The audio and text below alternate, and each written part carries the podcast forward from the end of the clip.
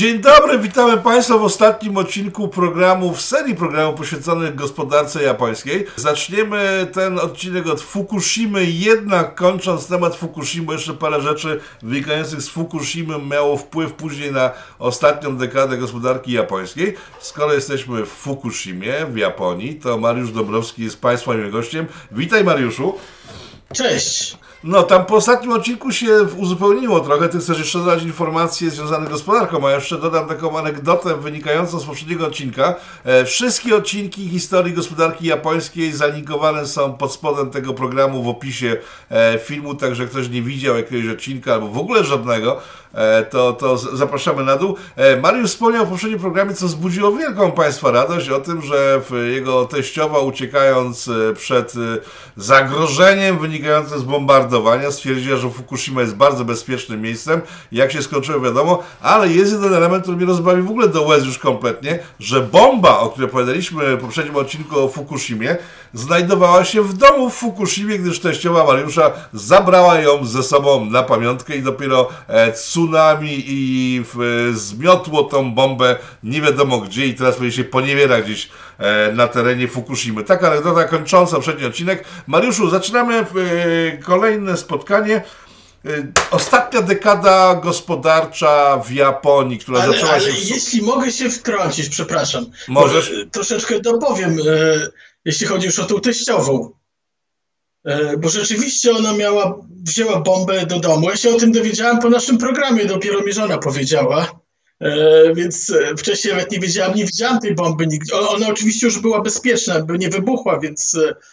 E, więc ona nie stwarzała zagrożenia, to była tylko taka pamiątka, e, więc może gdzieś tam była trauma cały czas i siedziała w środku głowy i tsunami zmyło to, tę bombę. Razem z traumą. E, razem z traumą, no ale, ale zaczęła się nowa trauma, bo trzeba było się przemieszczać z miejsca na miejsce. Generalnie można tak podsumować, że e, ostatni odcinek e, poświęcony elektrowni jądrowej m, w pewnym sensie był o tyle neutralny, że nie opowiedzieliśmy się ani za, ani przeciw atomowi. Każdy może sobie wyciągnąć wnioski. Natomiast e, to, co Polska powinna, o czym powinna pamiętać, to to, żeby nie dopuścić do powstania tak zwanej nuklearnej wiązki, czyli zamkniętego lobby biurokratów, naukowców, polityków, którzy są poza kontrolą społeczeństwa i, podej- i bawią się swoimi zabawkami we własnej piaskownicy, a no później mogą... Tym zakończyliśmy tego... poprzedni program właśnie, tak, tą tak. historią I, od tutaj mi, się, tutaj mi się nasuwa ta,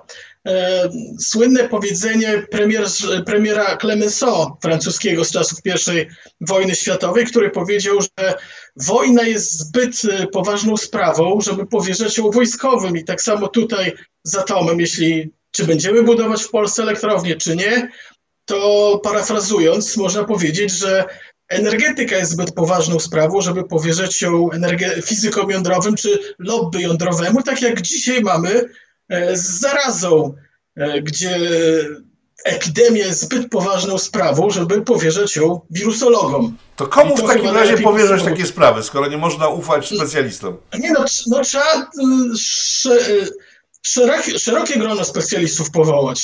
Nie tylko w wąskiej dziedzinie, bo jak się powierzy sprawy wąskiemu towarzystwu wyspecjalizowanemu w danym obszarze, no to oni się będą tylko koncentrować na tym, a A jest jeszcze wiele innych aspektów e, związanych z gospodarką, e, z, w ogóle z życiem e, danego kraju, gdzie, gdzie trzeba wziąć wiele elementów, które nie zostałyby prawdopodobnie wzięte pod uwagę przez te wąskie grono specjalistów. Tak jak dzisiaj no, wi- wirusolodzy walczą tylko z, z epidemią, nie patrząc na to, co jest wokoło. Tak samo może być ze wszystkim innym. Tak? Te słowa Clemenceau mogą zaskakiwać, tak? Że wojna jest zbyt poważną sprawą, żeby powierzać ją wojskowym, ale e, gdyby powierzyć ją rzeczywiście tylko wojskowym, e, no to No nie wiadomo, jakby się taka wojna skończyła. Nie, no, wojskowi chcą, jest... chcą mieć tak. robotę, w związku z tym cisną, że wojny trwały jak najdłużej.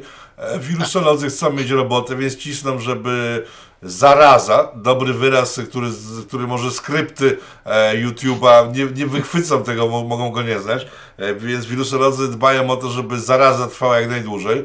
No wiadomo, że jeżeli ktoś zarabia na jakimś elemencie, to będzie chciał zarabiać jak najdłużej. No. Dobrze, Mariuszu, przejdźmy do sedna sprawy, bo tak zamknęliśmy trochę ten rozdział już samej elektrowni e, i zagrożeń wynikających z tego, że eksperci chcą zarabiać pieniądze, jak każdy normalny człowiek, tylko że oni trochę chyba nie patrzą poza swoje grono, w związku z tym po nas choćby potop. Niech wszyscy umrą, byleby nam było dobrze. E, wróćmy do gospodarki japońskiej, bo to jest główny temat naszego programu. E, po Fukushimie, z notatek, które przygotowaliśmy, e, wynika z tych notatek, że w ciągu e, ośmiu lat, od jedenastego roku, dwa tysiące jedenastego do dwa tysiące dziewiętnastego, e, gospodarka japońska wzrosła o czternaście procent P K B. dwanaście procent P K B, blisko trzynaście procent P K B, licząc tak normalnie według P K B. Według... Licząc nominal, w wartościach nominalnych w przeliczeniu na jeny japońskie, czyli a realnie było trochę mniej, około dziewięć procent. No dokładnie. Realnie, tak. Czyli uwzględniając wskaźnik inflacji. Ale jednocześnie siła nabywcza spadła mocno, bo to jest z, czterech, z blisko pięć procent znaczy, do czterech procent. To, to, akurat, to akurat jest ciekawe zagadnienie. Jeśli ktoś się interesuje na przykład geopolityką, a ten temat jest bardzo popularny, a zwłaszcza jej częścią, która się nazywa geoekonomia, gdzie analizujemy względne przewagi różnych państw, to jeśli spojrzymy na udział Japonii w P K B według parytetu siły nabywczej, czyli ile realnie można kupić w danej gospodarce, bo przyjmuje się jako wyznacznik dolary amerykańskie, ale wiadomo, że w różnych państwach za dolary amerykańskie można kupić mniej lub więcej, więc tam, gdzie można kupić więcej, tam parytet siły nabywczej jest wyższy. Więc, więc jeśli tak analizujemy gospodarki, no to Japonia się skurczyła od Fukushimy do dwa tysiące dziewiętnastego o, z cztery przecinek osiem do cztery przecinek jeden. Jeśli spojrzymy na Koreę Południową, bezpośredniego konkurenta Japonii, to tam się nic nie zmieniło, na Tajwanie się też niewiele zmieniło, natomiast Chiny bardzo idą mocno do przodu, Indie idą mocno do przodu. Jeśli spojrzymy na Zachód, to główne gospodarki zachodnie, Stany Zjednoczone, Wielka Brytania, Niemcy, Francja, Włochy, wszyscy się kurczą względnie, więc tak naprawdę i to, i to do, do momentu wybuchu zarazy. Ta zaraza też wiele zmieni, bo Azja Wschodnia lepiej radzi niż Zachód, więc siła Azji Wschodniej będzie jeszcze większa po tej zarazie niż, niż Zachodu. Niemniej no, Japonia traci swoją siłę w świecie. Generalnie też gorzej troszeczkę radziła z zarazą w ostatnim czasie. Znaczy dużo lepiej niż Zachód, to trzeba przyznać, w Japonii jest dużo lepiej pod tym względem niż w Europie, natomiast na tle Azji Wschodniej, jeśli to porównać do Korei Południowej, do Tajwanu, jeśli chodzi o Chiny, to czasami trudno powiedzieć, co tam się do końca dzieje, no niemniej Japonia gorzej radzi niż Azja Wschodnia. No tak, ale spadek P K B świata zachodniego nie jest chyba łączony z Fukushimą, tylko to jest chyba efekt nie, nie, nie, nie, kryzysu nie, bankowego tak, tak, z końca to, pierwszej tak, dekady. Tak, to. Generalnie świat zachodni traci konkurencyjność względem Azji Wschodniej. Zresztą Japonia jest troszeczkę tutaj podobna do świata zachodniego, więc też troszeczkę się zsuwa razem ze światem zachodnim. Zresztą w ogóle my z punktu widzenia Europy, jakbyśmy się zresztą cofnęli do średniowiecza, to się okazuje, że, że, że my byliśmy na peryferiach świata, a tam było centrum świata, więc dzisiaj centrum świata jest nad Pacyfikiem. Z jednej strony mamy Azję Wschodnią, z drugiej strony mamy Kalifornię innowacyjną, więc może będzie tak, że, że Europa też gdzieś tam zejdzie do lamusa. Może nie będzie to tak jak w dawnych czasach, że byliśmy totalnie na marginesie, ale tak ja już wyczuwam, że, że tracimy jednak. No dobrze, jak sobie Japończycy poradzili, bo mówisz o tym, że sobie nie poradzili do końca z, z zarazą, ale jak to wyglądało tam, bo mieliśmy w poprzednich programach rozmowy na ten temat. Co ja mówię, to nie przy programach, to było jeszcze rok temu, kiedy zaraza się zbliżała do Europy dopiero i wtedy mówiłeś o tym, że w Japonii jest taka kultura, że jak ktoś jest chory, to zawsze zakłada maskę na twarz, żeby nie zarażać innych, ale to w sumie było rok temu. Co się zmieniło przez ten czas w Japonii? Jakie oni mieli podejście do tego no, problemu, jakby nie patrzeć? Znaczy Japonia radziła lepiej niż Polska, co pokazują liczby. Tam zakażonych do tej pory jest poniżej pół miliona osób, w Polsce ponad dwa miliony, przy czym trzeba wziąć pod uwagę, że, że populacja Japonii jest trzy i pół razy większa niż populacja Polski. Można przyjąć, że, że Japonia jest wyspą, czy archipelag wysp, więc łatwiej jest tam zablokować się przed wpływem epidemii niż w Polsce, gdzie my leżymy w środku kontynentu. No ale niemniej Wielka Brytania to też wyspy i, i jeszcze gorzej radzą niż e, może Polska nawet, jeśli się popatrzy na statystyki. No faktem jest, że Japonia trochę mniej testuje niż Polska w, od, w odniesieniu do liczby mieszkańców, więc lepiej może e, tutaj spojrzeć na wskaźnik zgonów. E, I tutaj też Japończycy wypadają lepiej, bo do tej pory zmarło około dziewięć tysięcy osób, a warto m, pamiętać, że Japonia jest najstarszym społeczeństwem świata, a koronawirus atakuje starszych ludzi zazwyczaj, więc jakoś sobie dobrze radzą. U nas jest powyżej pięćdziesiąt tysięcy osób, które e, zmarły i generalnie w Japonii mamy takie enklawy, e, gdzie występuje epidemia. To są zazwyczaj wielkie aglomeracje, takie jak Tokio, Osaka, czy prefektury otaczające Tokio, jak e, Kanagawa, Saitama, Chiba. Natomiast w mniejszych e, prefekturach e, zarazy niektórych prawie w ogóle nie widać. Jest kilka prefektur, czyli odpowiedników województw polskich, w których liczba zakażeń od początku epidemii jest, wynosi poniżej tysiąca, a liczba zgonów poniżej dziesięciu. W prefekturze Shimane, niewielkiej, gdzie jest sześćset sześćdziesiąt... Poniżej dziesięć tysięcy czy dziesięć? Nie, dziesięć przypadków, tak. Osób, osób okay. Tak. W prefekturze Shimane, niewielkiej, liczącej sześćset sześćdziesiąt pięć tysięcy, od początku pandemii jeszcze nikt nie umarł. To jest e, jedyna taka e, prefektura. Jeśli spojrzymy na Fukushimę, o której rozmawialiśmy niedawno, to tam na dwa miliony, w Fukushimie jest prawie dwa miliony mieszkańców e, i, i tam zmarło około stu osób, troszeczkę ponad sto, e, więc też e, nie są to jakieś porażające e, wskaźniki. Nie, nie ma lockdownów w stylu europejskim. Są stany wyjątkowe, ale nie wiążące tak naprawdę, więc jak ktoś miałby tego nie przestrzegać, to, to do końca nie wiadomo, co z taką osobą zrobić. Niemniej w kulturach azjatyckich, a zwłaszcza w Japonii, jest tak, że jak rząd daje jakieś wytyczne, to ludzie się tego pilnują, więc, więc nie trzeba tam wprowadzać twardych lockdownów, ludzie się pilnują, noszą maseczki, nawet jak nie ma tam zarazy, to i tak ludzie noszą maseczki. I tutaj to jest ciekawy też wątek, bo nawet jeśli spojrzymy ogólnie na gospodarkę, a nie tylko na koronawirusa, nam się może też z perspektywy Zachodu wydawać, że, że państwo japońskie mocno ingeruje w gospodarkę, ale często tam jest tak, że państwo daje pewne wytyczne, że warto byłoby zrobić to, może... Może warto byłoby zwiększyć liczbę kobiet na stanowiskach menedżerskich, bo to jest takie modne w świecie teraz. I pozwolić im brać udział w spotkaniach tak. polityków, byleby się nie odzywały, tak jak to ostatnio zostało wprowadzone. I, I generalnie y, korporacje czy społeczeństwo dostosowują się do tych wytycznych i nie trzeba wprowadzać y, ustaw specjalnych, rozporządzeń, bo to jakoś to działa. No Polacy akurat y, y, są troszeczkę innym społeczeństwem. Wytyczne rządu często nam nie wystarczą do tego, żeby się zachowywać tak zgodnie z oczekiwaniami rządu.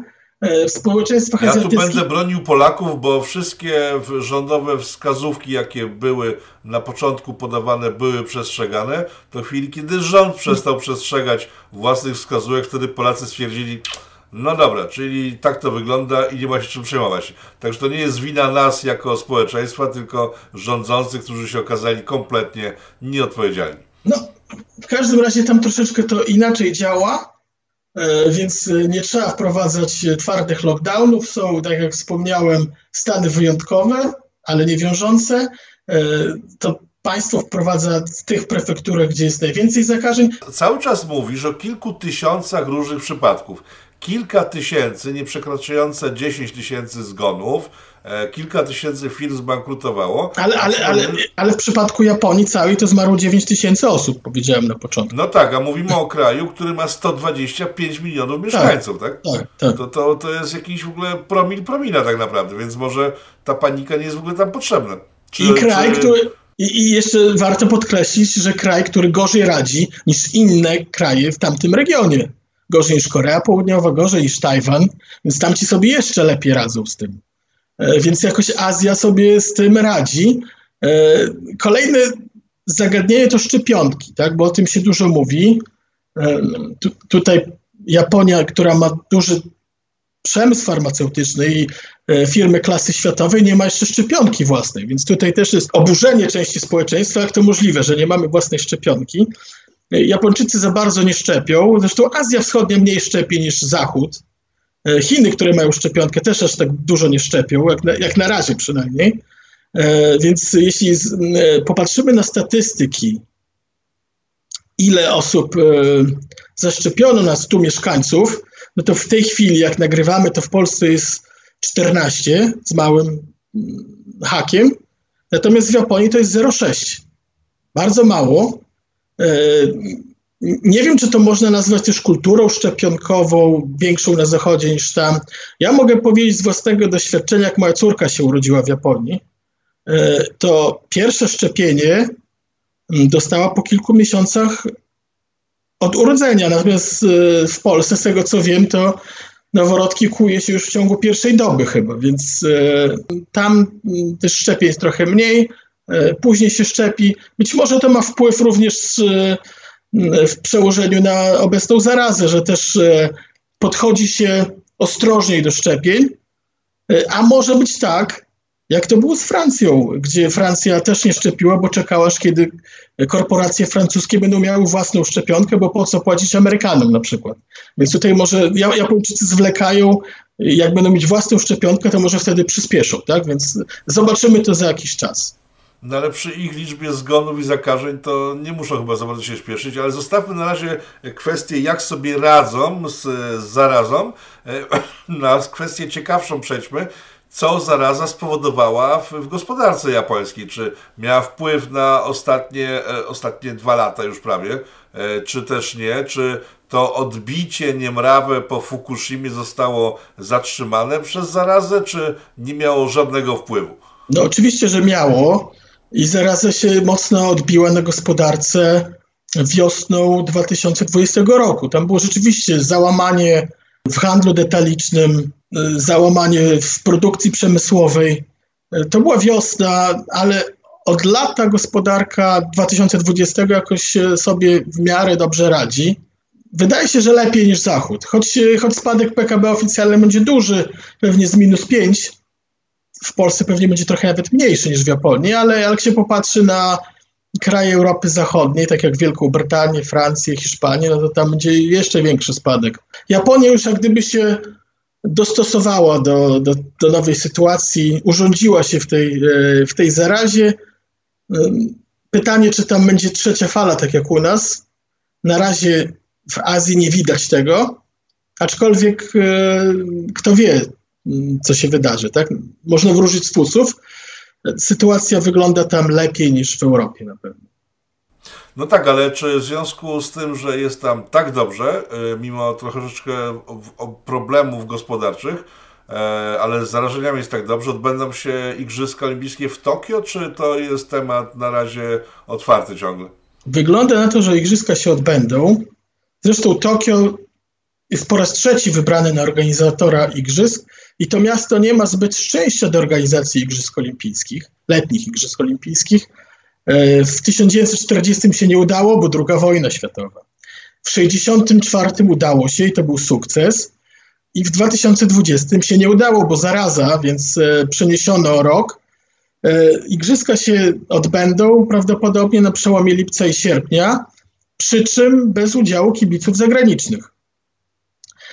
Robiono sondaże jeszcze niedawno dotyczące przy udziału kibiców zagranicznych w Igrzyskach Olimpijskich i ponad osiemdziesiąt procent mieszkańców Japonii było przeciwnych temu, żeby przyjeżdżali ludzie ze świata i rozprzestrzeniali zarazę w Japonii, więc Światowy Komitet Olimpijski, Międzynarodowy Komitet Olimpijski i, i, i rząd Japonii, czy tam lokalny komitet olimpijski ustalili, że że liczba odwiedzających Japonię w, tra- w trakcie igrzysk będzie ograniczona, więc przyjadą sportowcy, ekipy obsługujące sportowców i tutaj też może się okazać, że te ekipy, ich udział będzie ograniczony, więc y, igrzyska się wreszcie odbędą, y, ale y, nie tak y, jak, jak zwykle. Y, wielka szkoda, bo, y, bo w Azji igrzyska letnie zawsze były podsumowaniem czegoś, zwieńczeniem nowym otwarciem, jak spojrzymy na Japonię w tysiąc dziewięćset sześćdziesiątym czwartym, to, to zaraz po tym Japonia stała się jedną z wielkich potęg, pojawiły się szybkie koleje. Nie twierdzę, że to dzięki igrzyskom, po prostu igrzyska akurat nie mają na to wpływu, tylko jak gdyby tak się zbiegało w czasie, że, że gospodarki czy Korei Południowej w tysiąc dziewięćset osiemdziesiątym ósmym, jak były igrzyska w Seulu, czy Chiny, pe, igrzyska w Pekinie w dwa tysiące ósmym, że po tych datach to były takie daty, po których gospodarki tych krajów e, miały istotny wpływ na, na to, co się dzieje w świecie. Nie dzięki olimpiadom, tylko olimpiada była jakimś takim zwieńczeniem tego wszystkiego, tego sukcesu gospodarczego tych krajów. No i teraz jest problem, bo w dwa tysiące dwudziestym się nie udało w Japonii, a coś Japończycy na pewno szykowali na to. Zobaczymy, co nam pokażą. Miało to być społeczeństwo wodorowe, więc zobaczymy, czy na otwarciu pokażą nam nowy świat oparty na wodorze. Opowiedz o tym wodorze więcej w społeczeństwie wodorowym, bo to jest następstwo Fukushimy bezpośrednio.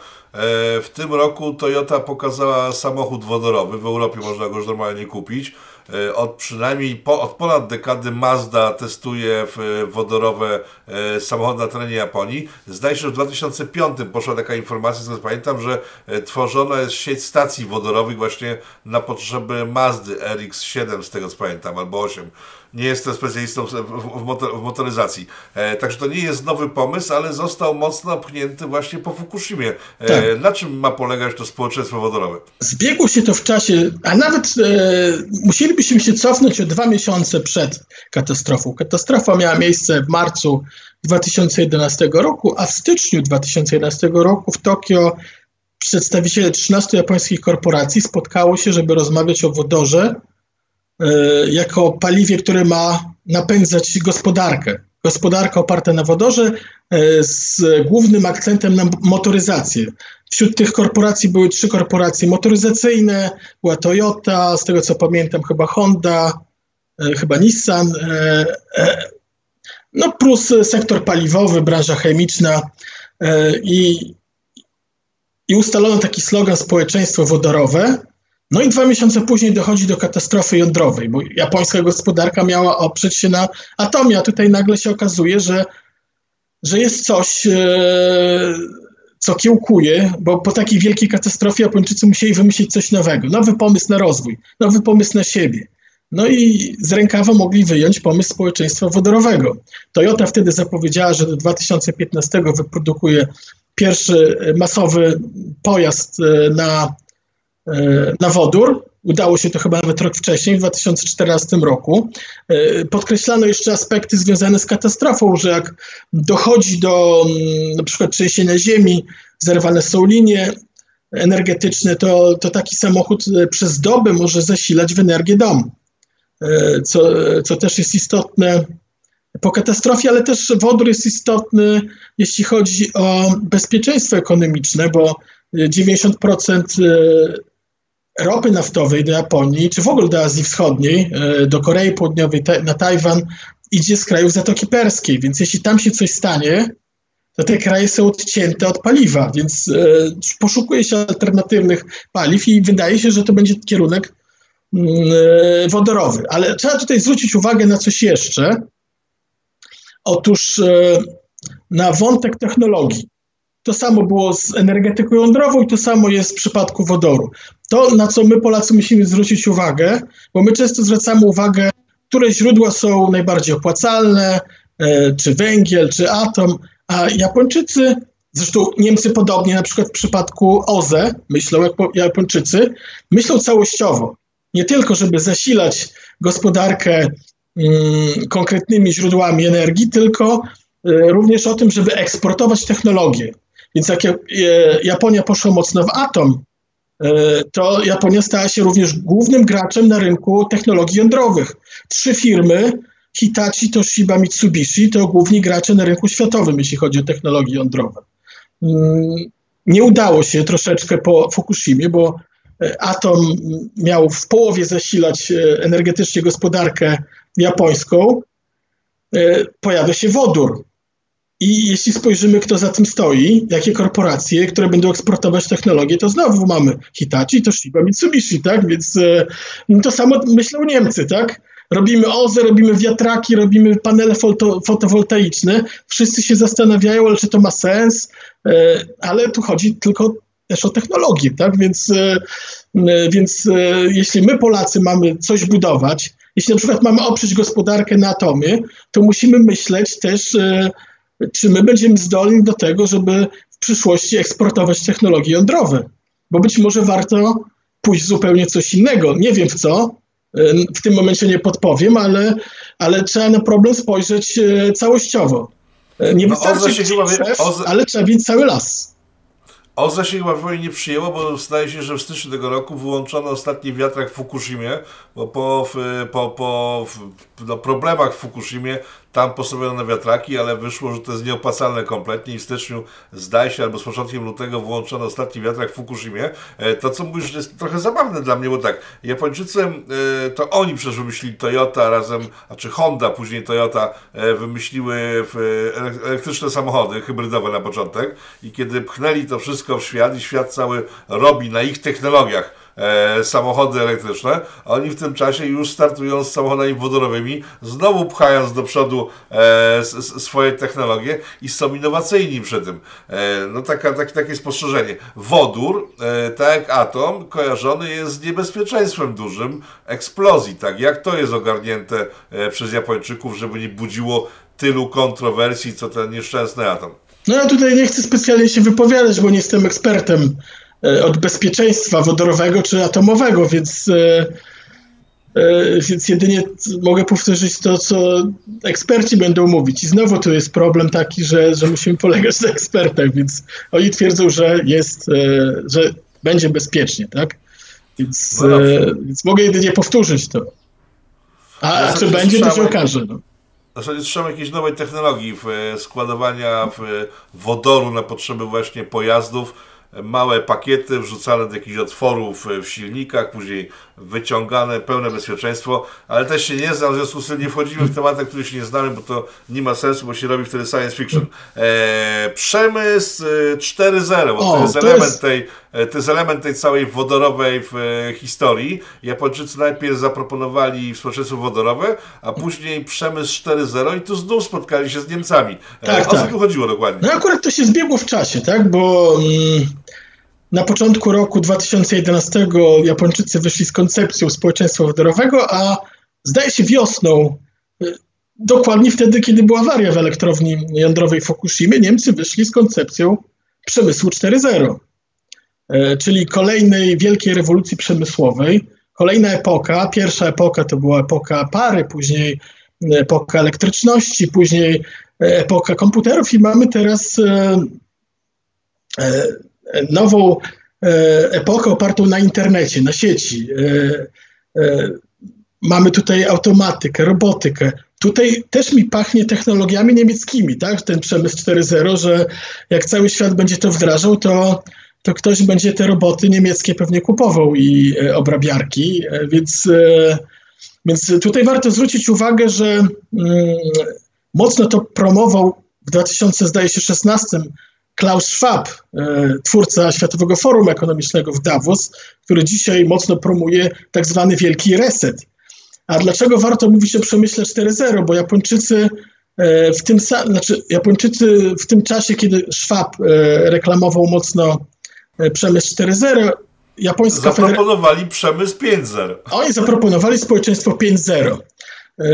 A, a konkretnie Japońska Federacja Biznesu Keidanren, rząd japoński to podłapał i zaczęto promować społeczeństwo pięć zero i znowu tutaj mamy etapy. Najpierw mamy epokę ludów zbieracko-łowieckich, później mamy społeczeństwo agrarne, później industrialne, później epokę e, komputerową. No i teraz wchodzimy, e, jak oni mówią, super smart society po angielsku, społeczeństwo pięć zero, które będzie łączyć... Super inteligentne, najlepsze na świecie i końcowy rozwój w, tak, w ewolucji człowieka. Japończycy jako pierwsi mają wejść właśnie w to społeczeństwo pięć zero, które polega na tym, że będzie doskonale łączyć cyberprzestrzeń ze światem fizycznym, że wszystko będzie zoptymalizowane.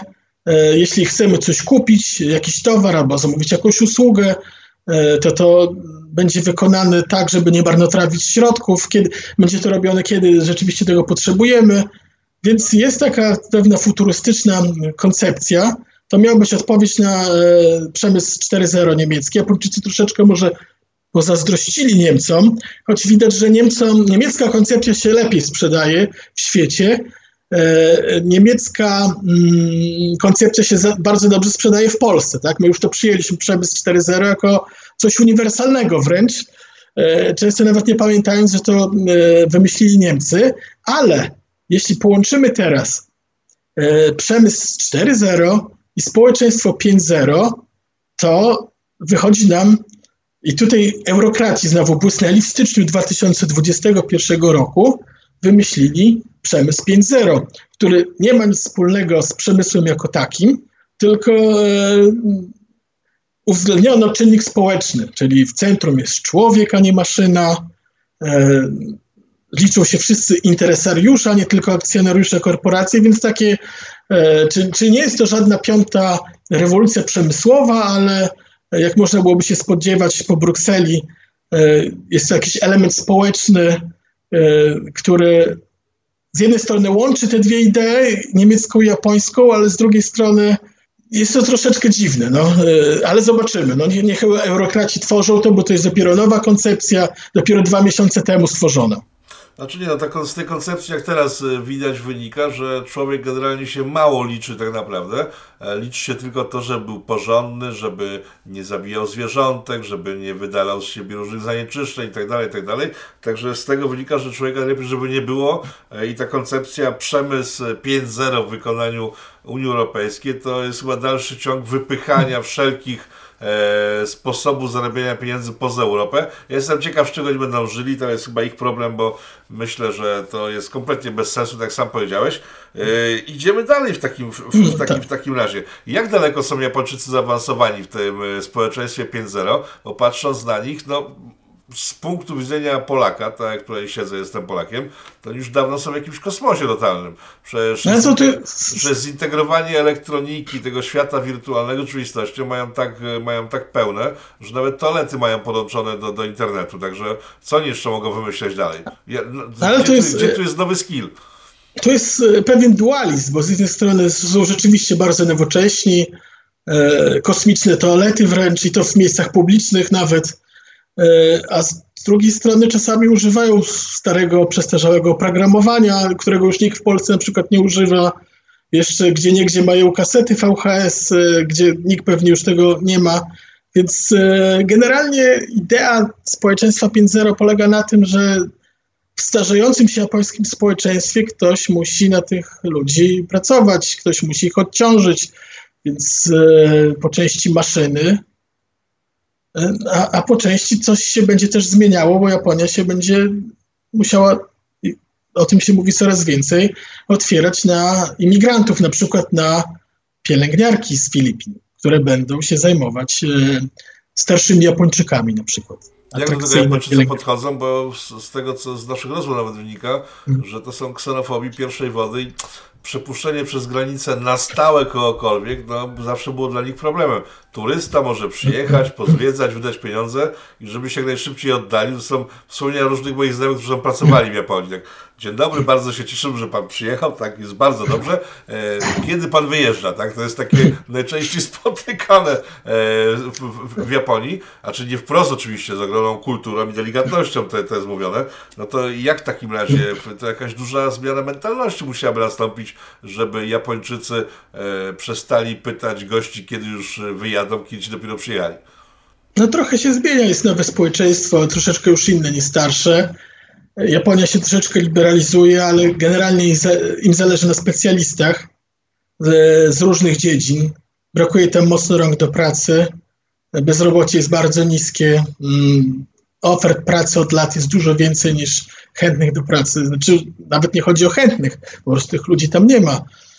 Więc e, Japończycy wymyślili e, taki patent, że, że zwiększą kontyngent imigrantów, To raz, ale też e, e, można rozegrać to w inny sposób,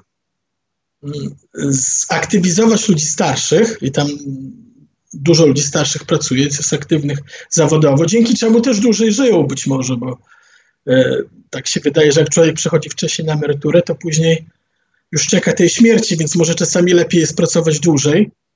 No i aktywiz- aktywizacja kobiet. I się pojawiło takie hasło Womenomics, które ma angażować kobiety. Jakbyśmy spojrzeli na rok dwa tysiące jedenasty i porównali Japonię do Polski, to, ko- to wskaźnik aktywności zawodowej kobiet, kobiet powyżej piętnastego roku życia, był zbliżony. Ten odsetek wynosił w obu krajach czterdzieści osiem procent i w tym czasie w Polsce się nic nie zmieniło, a w Japonii skoczyło to do góry o pięć punktów procentowych. Więc Japonki są ogólnie bardziej aktywne zawodowo niż Polki.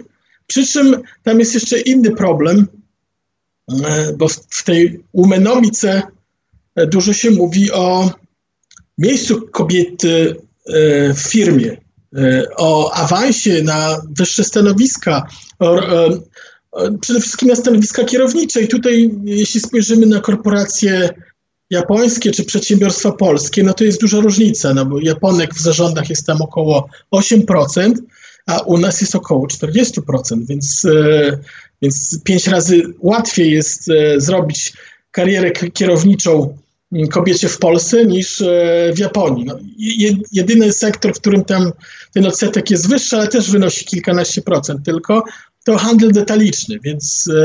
Ale ten mały udział kobiet w zarządach wynika z kwestii kulturowych, czy z tego, że w tych zarządach wymagane są kwalifikacje?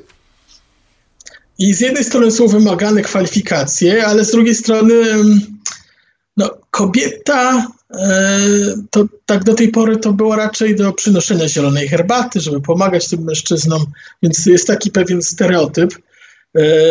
Więc to na pewno nie pomaga, aczkolwiek kobieta japońska i kobieta z zachodu to są inne kobiety, tak? Bo Japończycy jakoś szybciej już, już się przyzwyczaili do kobiet menadżerów z zachodu, ale jeszcze im ciężko przełknąć własne kobiety jako menadżerki. Poza tym jeśli spojrzymy na korporacje japońskie i kto tam jest na szczytach w tych korporacjach, to są ludzie, którzy przez wiele lat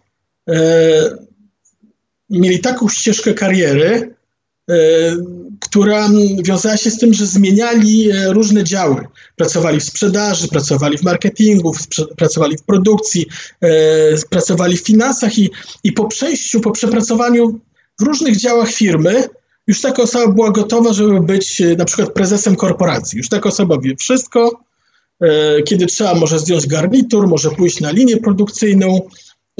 Kobiety mają z tym trudniej, no bo jednak rodzą dzieci, biorą urlop macierzyński, więc,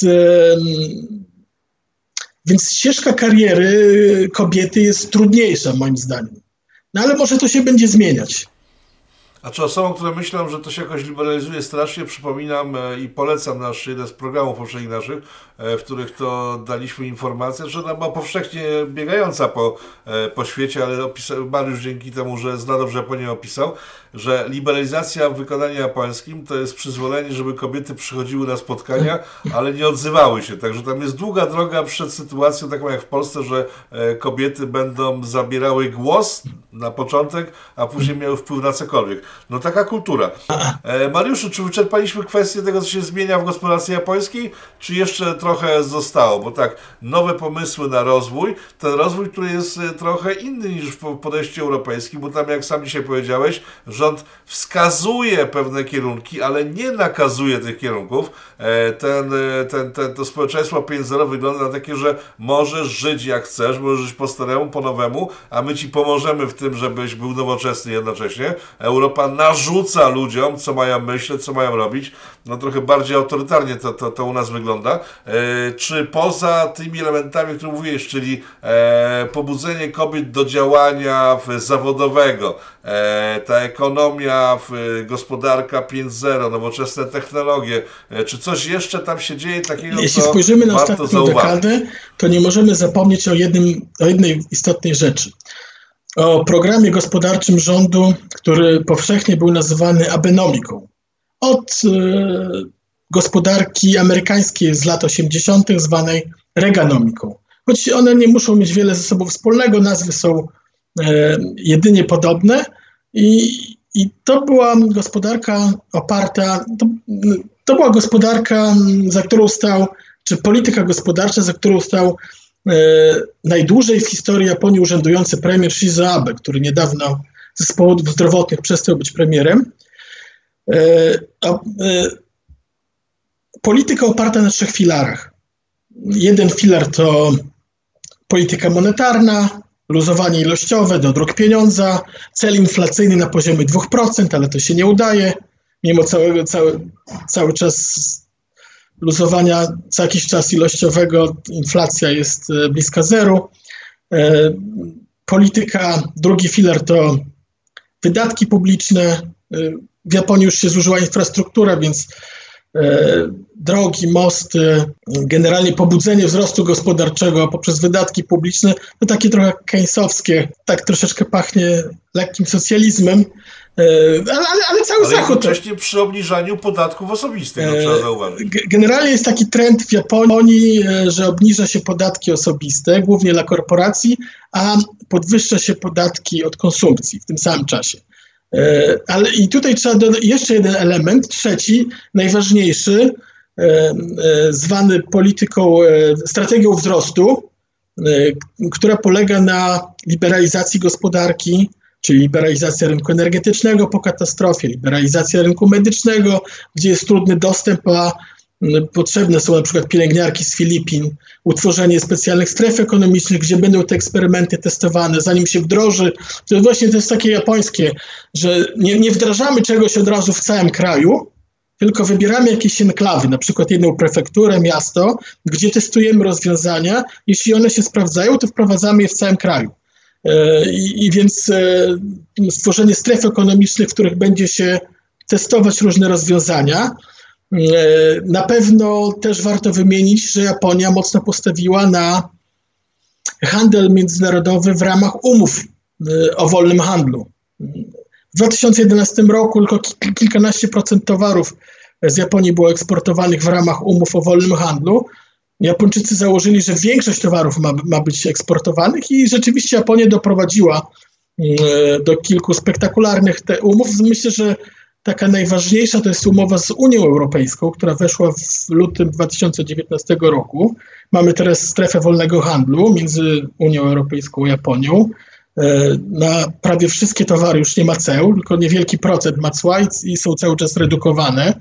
Ta umowa również znosi niektóre bariery pozataryfowe, czyli ograniczenia administracyjne, bo dzisiaj cła to nie jest wielki problem. To jest bardzo szeroka też umowa, które dotyczy zamówień publicznych. Teoretycznie polskie firmy mogą w niektórych miastach japońskich starać się o zamówienia publiczne, choć w praktyce to nie jest zapewne łatwe. Więc mamy pewnego rodzaju liberalizację powolną. Umenomikę, o której wspomniałem, można też wpisać do tej abenomiki jako jeden z elementów. I wspomniałeś o opodatkowaniu. To też jest ważne. Może na koniec warto podkreślić, bo Japonii się często mówi, że, że to jest kraj, który już się, nie ma tam wzrostu, jest bardzo zadłużony, dług jest rekordowy, dług brutto obecnie to jest dwieście sześćdziesiąt sześć procent do P K B, ale powtarzam, to jest dług brutto. Trzeba jeszcze przyjrzeć się należnościom. Japonia jest jednym z największych wierzycieli świata, więc jeśli odejmiemy od długu brutto należności, to dług netto o połowę spadnie automatycznie. Ale cały, nie zmienia to faktu, że to cały czas jest dużo. Więc teraz pytanie, dlaczego, jak jest kryzys na świecie, gdzieś coś się dzieje złego, kapitał płynie do Japonii. Japonia jest postrzegana jako bezpieczna przestrzeń. Mimo że jest zadłużona, więc ciągle jest bezpieczną przestrzenią. Jak to się dzieje? Otóż tutaj chodzi o zaufanie w dużej mierze. Obecne kryzysy to w dużej mierze kryzysy zaufania. I Japonia jest krajem, któremu można zaufać, czego przykładem jest podwyżka podatku konsumpcyjnego. to warto się temu przyjrzeć. To jest, to jest inszy VAT i to jest, to jest ciekawe. W dwa tysiące dwunastym roku, e, podobnie jak u nas, rząd japoński, nie u nas tylko w Japonii, e, podobnie jak rząd polski w Polsce, podwyższył tamtejszy VAT i teraz uwaga, e, podwyższył go z pięciu do ośmiu procent, docelowo do dziesięciu procent. Także są pewne analogie, ale chyba jednak są spore różnice. No tak, jak, jak spojrzymy na Polskę i na wielki kryzys finansowy w latach dwa tysiące siódmym do dwa tysiące ósmego, no to wtedy rząd polski podniósł VAT z dwudziestu dwóch do dwudziestu trzech. To miało być tymczasowe. Ta tymczasowość stała się już, trwa cały czas standardem, tak? A jak to wyglądało w Japonii? To i, i, i tego się powinniśmy akurat od Japonii uczyć, tak mi się wydaje.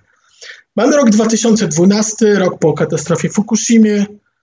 Japonia podnosi podatek konsumpcyjny. Najpierw parlament po wielkich dyskusjach, jeszcze w tym parlamencie lewica ma przewagę, ale już wiadomo, że prawica niedługo wygra i będzie dominować przez kolejną dekadę, ale jeszcze głównie rękoma lewicy zostaje przegłosowana uchwała, ustawa podwyższająca podatek konsumpcyjny z pięciu do dziesięciu procent, który będzie podnoszony stopniowo z pięciu do ośmiu i z ośmiu do dziesięciu. Jak to się dzieje? Dwa lata od uchwalenia tej ustawy, rok dwa tysiące czternasty, pierwszego kwietnia podatek konsumpcyjny jest podnoszony z pięciu do ośmiu procent, ale widać, że odbija się negatywnie na gospodarce. Spada P K B, rząd obserwuje, co by tutaj można było poprawić. Premier Shinzo Abe spotyka się z laureatem Nagrody Nobla, Polem Krugmanem, żeby omówić temat, żeby też pokazać światu, że tutaj prowadzimy ważną dyskusję podatkową. Krugman doradza, żeby nie podnosić w dwa tysiące piętnastym z ośmiu do dziesięciu, bo było zaplanowane, że w październiku dwa tysiące piętnastego podatek zostanie podniesiony z ośmiu do dziesięciu. I rząd decyduje się, że, że podniesie podatek dopiero w dwa tysiące siedemnastym roku.